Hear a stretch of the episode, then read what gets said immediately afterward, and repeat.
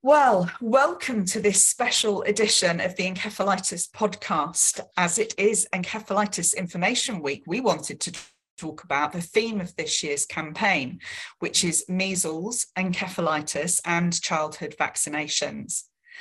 This is a topic that we really wanted to be, cover because recent research has revealed that the uptake of measles, mumps, and rubella, or MMR vaccine, in England has fallen to its lowest possible levels in a, in a decade. And indeed, even before the COVID 19 pandemic, the World Health Organization declared that the UK had lost its measles free status. So the issue around childhood vaccinations is not restricted to the UK, of course. In July, the World Health Organization revealed that 25 million children globally missed out on one or more of their doses of the vaccine against diphtheria, tetanus, and pertussis. That is the largest sustained decline in childhood vaccinations in approximately 30 years, according to the World Health Organization and UNICEF. Now, there are many reasons why this may be the cause. Living in conflict areas where immunization access can be challenging, increased misinformation about vaccines and COVID 19 related issues, such as service and supply chain disruptions, among other possible reasons. During Encephalitis Information Week, we're urging pa parents and guardians to get informed about vaccines and double check that their children are up to date with their jabs. We know that there are a lot of parents or carers out there who are looking for more information about vaccinations or who may genuinely be hesitant about having their children vaccinated. And we hope that this podcast is going to go some way towards answering some of those questions that people may have. To help me with this topic, I have recruited a friend of the podcast, Professor Benedict Michael. Ben is a professor of neuroscience at the University of Liverpool, a medical research council clinician scientist, and honorary consultant neurologist at the Walton Centre, also in Liverpool. And I'm very pleased to say he is vice president of our scientific advisory panel.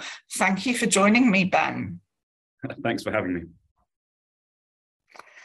Well, look, Ben, can we begin on this by talking about how much of your work as a neurologist and scientist is connected to vaccines and their production or dispensing? Yeah, thanks for the question. I wanted to start answering this by saying that I remember as a junior doctor when a patient came into the hospital and you they were sick and moribund and they had some sort of infection. When the consultant came to say, "What do you think is going on with the patient?" There were only two questions it was unforgivable not to have asked. Number one, where have they traveled? And number two, have they had all their vaccines? It's an absolutely critical part of determining someone's risk of having any infection, particularly encephalitis. And for those um, listeners that aren't um, clear, what does moribund mean? Oh, I'm sorry. It's very sick. It's a it's a medical fancy way of saying very sick. Okay, thank you. See, we learn something new every day on this podcast. But Ben, look, figures from the UK Health Security Agency earlier this year revealed that the uptake of MMR vaccine in England is, is at an all-time low. Do you have any views on why you think that is?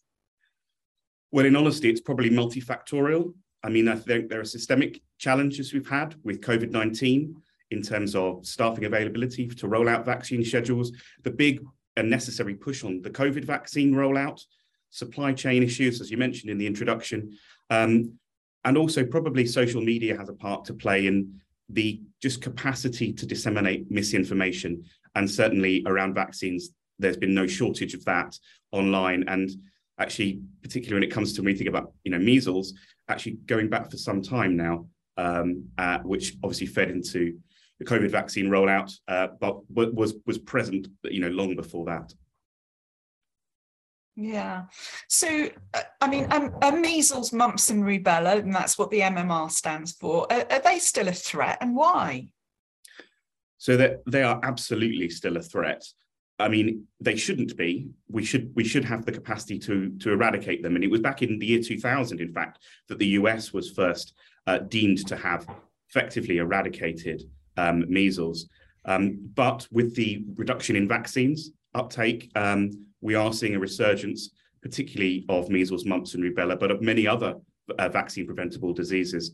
Um, and when we think about measles in particular, the reason it's so important is it's so contagious. It's a very highly contagious virus.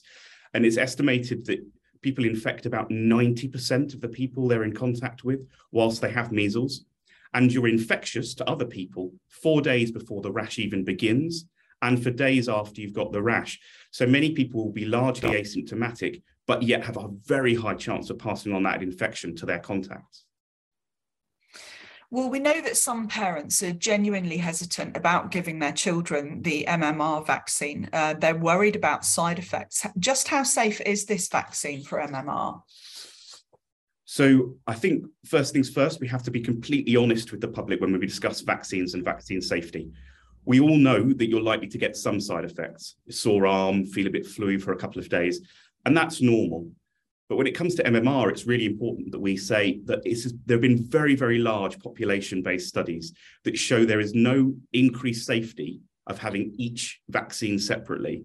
And, and uh, so combining it as the MMR actually saves you know, children and adults getting vaccinated from that flu-like illness and their arm ache three times over um, and increases the likelihood that we'll get high level population uptake because people will have attended just the one appointment rather than having to make multiple appointments. So it's no more safe to separate the vaccines. That, that's, that's been completely disproven. The other thing that's been completely disproven was uh, many of the listeners and viewers will recall the autism scandal. Um, and has now been proven that the scientists that led that work uh, faked a lot of their findings.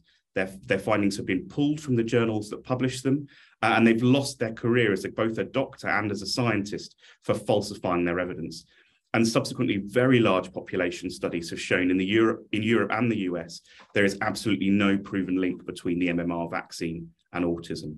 So that's the first thing to say. Now there is a very small risk that some younger children can have what we call a febrile seizure. Now that's when children get a fever and they have a one-off seizure. It doesn't mean they've got epilepsy, it's a one-off and it's very common with any infection and perhaps one in 4,000, maybe even less, children might have this. Um, so it's very, it's very, very rare. And I think we'll come on to talk about how likely it is that children would develop a serious complication, much more serious than a single seizure, if they were to get the infection as opposed to the vaccine. Yeah, well, let, let's do that, Ben. You know, what complications can measles have on someone who is unvaccinated? So it's estimated that if one is unvaccinated and get measles, one in five of those children are going to end up so sick they're in hospital. Now, it's not just the fever and the rash that people think about. Measles can also cause a severe infection of the lung, causing a pneumonia or a pneumonitis. Uh, and also, in the very worst conditions, the virus can actually cause brain inflammation or encephalitis, the condition that, that I work on, of course. Um, and it can, measles can affect the brain in, in two ways. Once, uh, whilst you have got the active infection, at the time you acquire it, causing this encephalitis, this brain inflammation, which manifests perhaps initially as more mild symptoms like headache, but rapidly progresses to seizures and coma. Or even once the child's recovered from the measles infection, typically in the region of five to 10 years later, what can happen is the virus or a mutant variant of that virus can reactivate within the child's nervous system and cause this condition uh, which has got a very long name, subacute sclerosing panencephalitis, or we'll call it SSPE for short. But this is a, an inflammatory encephalitis of the whole of the brain, which is universally fatal. We have no treatments for it, and no one has survived it. So measles is not a, a, an inconsiderable disease at all. It's a disease associated with significant complications for all of the body and particularly the brain.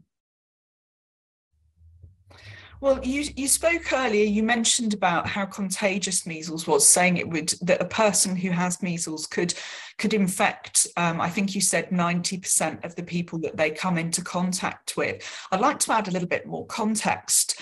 Um, it, we've obviously all just um, emerged, well, some people would argue we haven't yet emerged, but emerging or emerged from the recent pandemic. How contagious is measles then in comparison to, say, something like COVID 19? Well, it's estimated that, and it obviously it varies by population and by people's behavior, behavioral habits, um, but it's estimated that the average person would infect perhaps two other people with COVID, whereas for measles, it's more like nine. So it's much, much more contagious. And as I say, it's contagious in this phase where actually people may have little in the way of symptoms. And you know, when we compare it to COVID, for that comparison, I think we all know people who have got COVID and they can say, well, it was that family member or it was that work colleague, or you know, we've seen whole households or, or you know, workplaces go down with with COVID. So if that only likely infects two people for every one person infected, think how fast measles spreads when it infects nine people because it's not just the nine that the first person infects it's the nine that each of those people infects and the nine that each of those people infects and you can see how it snowballs you get this exponential growth of of rapid community spread of infection. Wow. So there's a real risk of of a measles outbreak then amongst groups of unvaccinated people. Yes and uh, with with both measles and with mumps, we have seen those outbreaks. And in fact, in Liverpool, where I work, uh, several years ago, a lot of, in fact, way before the pandemic, we had a, a real outbreak of, of mumps. Um, it, because of this uh, lack of uptake of the MMR vaccine, uh, which caused you know serious disease. And we had uh, lots of children and, and, young adults in our hospital uh, with that. Yeah. Well, look, how, you know, moving on to what people can do about this, how, how can people check if if their children are fully vaccinated or, or whether they need another, another dose? How, how can parents and guardians of children, um, you know, check this? Well, if you just want to read about it, there's lots of very helpful information on the government's um, HSA website. That's the Health uh, Safety Agency uh, for, for England. Um, but in addition to that, uh, the simplest thing to do is just speak to your GP. Even when you've moved GPs, your GP records should move with you and they should be able to accurately go back and say whether or not you've had those immunizations. Okay, great. So, so people can just go contact their general physician, their family doctor, um, and ask them um, if they can check their child's records. And I, I suspect, um, you know, e- even just phoning up the reception at, uh, your GPs, for example, they they'd be able to to do that. Um, you know, I was thinking this morning because we were recording some assets for Information Week, but you know, I've had measles.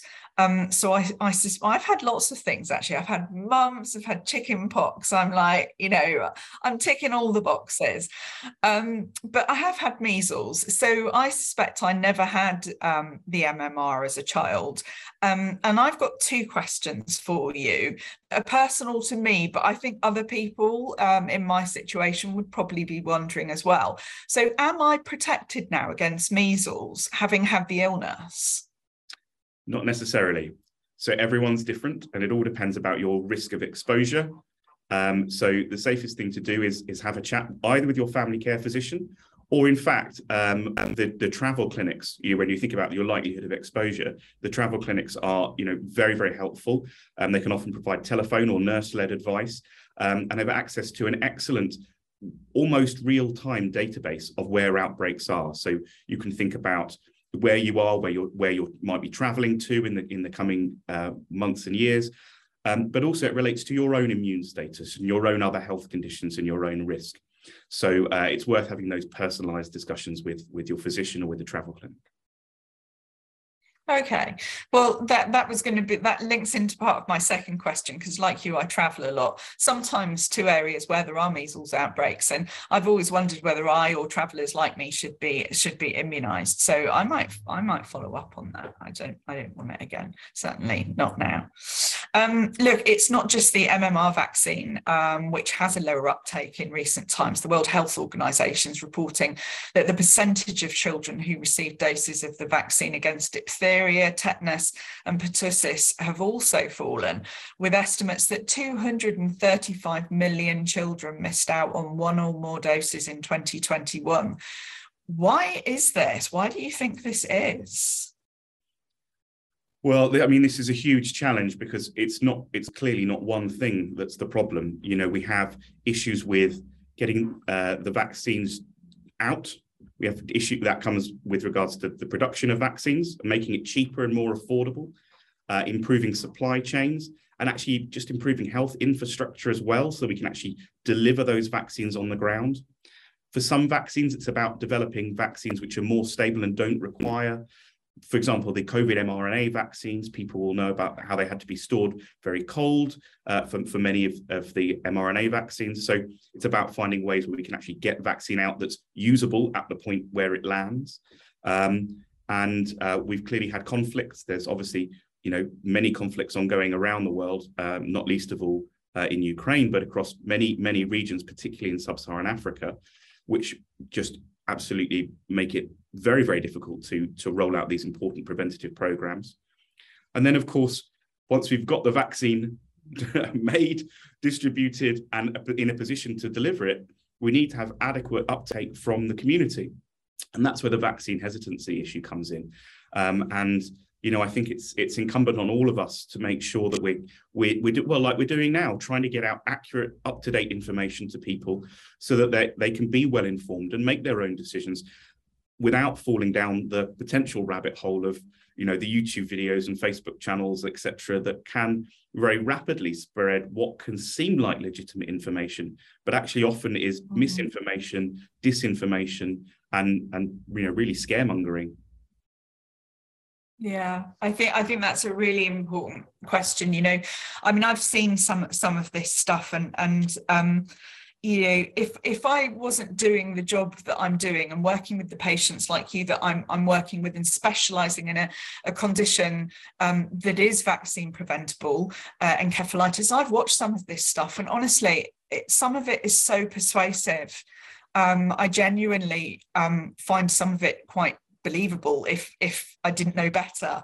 Um, so I can completely understand why some people um, uh, actually believe what they're what they're hearing and seeing. But you talked a minute ago about um, low to middle income countries. They seem to be um, the hardest hit. You know, what can be done to address that issue? Is and and is that true? Are they the hardest hit?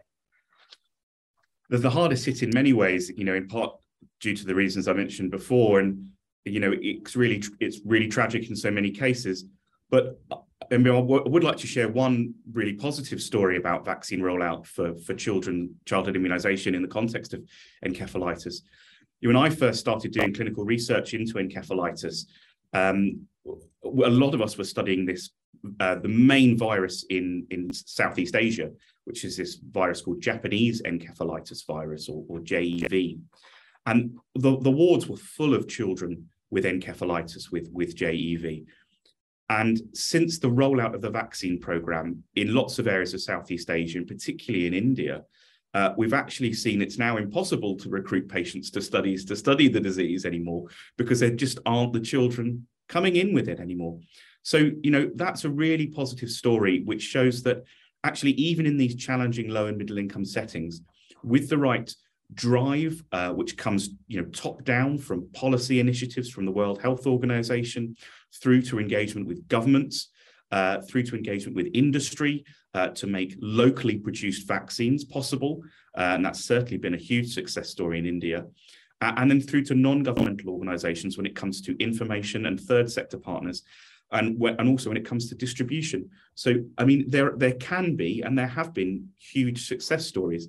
And in fact, measles was on track to be a huge success story. So that's why it's so tragic to see the declining rates in vaccination and us losing our status as, as, as you know, adequately uh, herd immune uh, from this, because the last thing any of us want to see is a resurgence of these diseases, which, like polio, really ought to be a thing of the past.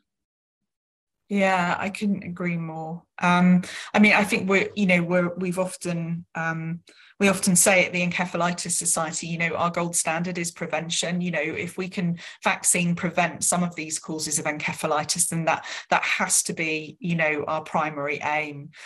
Um, what do you think the outcome is going to be if we if we're unable to close this gap on childhood immunisations? I think one of the reasons we we're not closing the gap is because people haven't realised what the consequences would be you know these are conditions that we didn't grow up tip i know you had measles so you're not a good example but for my, i think most people listening or watching they they probably didn't grow up knowing someone that had these sorts of infections like measles mumps and rubella. Um, and you know through that i think there, there's risk of a complacency where we, we we don't hear about these conditions often enough because we don't see them often enough and then vaccine uptake declines ever further and we'll end up where we were before vaccines were were coming out.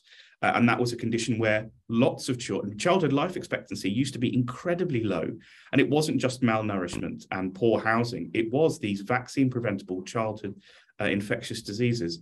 Um, and, and that, you know, going back to those times is clearly not, not what any of us want to see.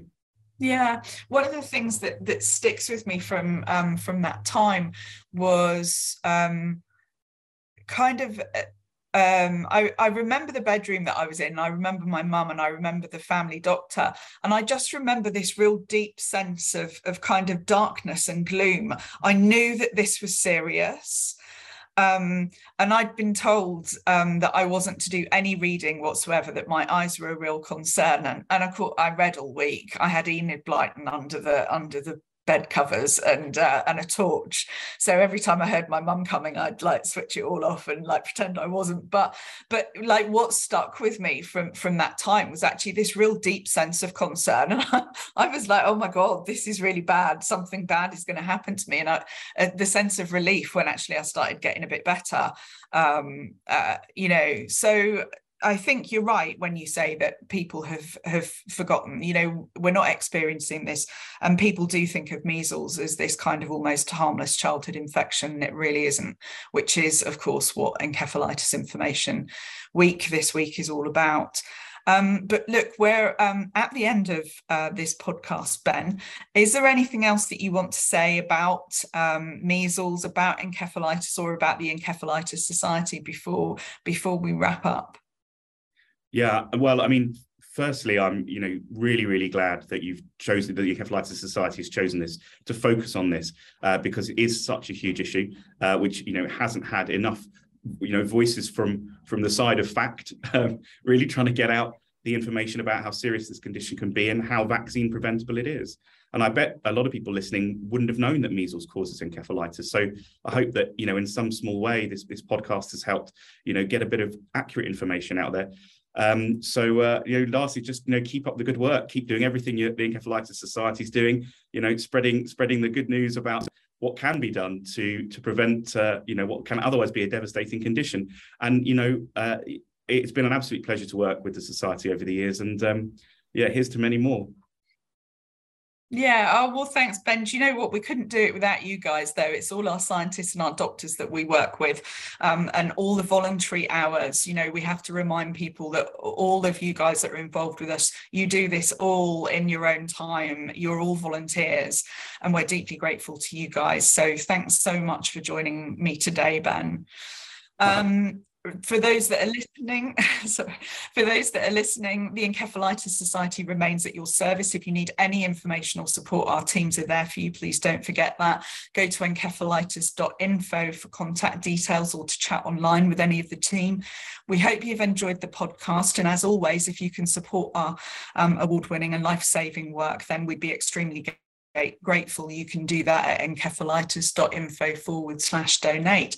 And lastly if you do want more accurate and trusted information on encephalitis and on measles following this podcast please go to encephalitis.info forward slash measles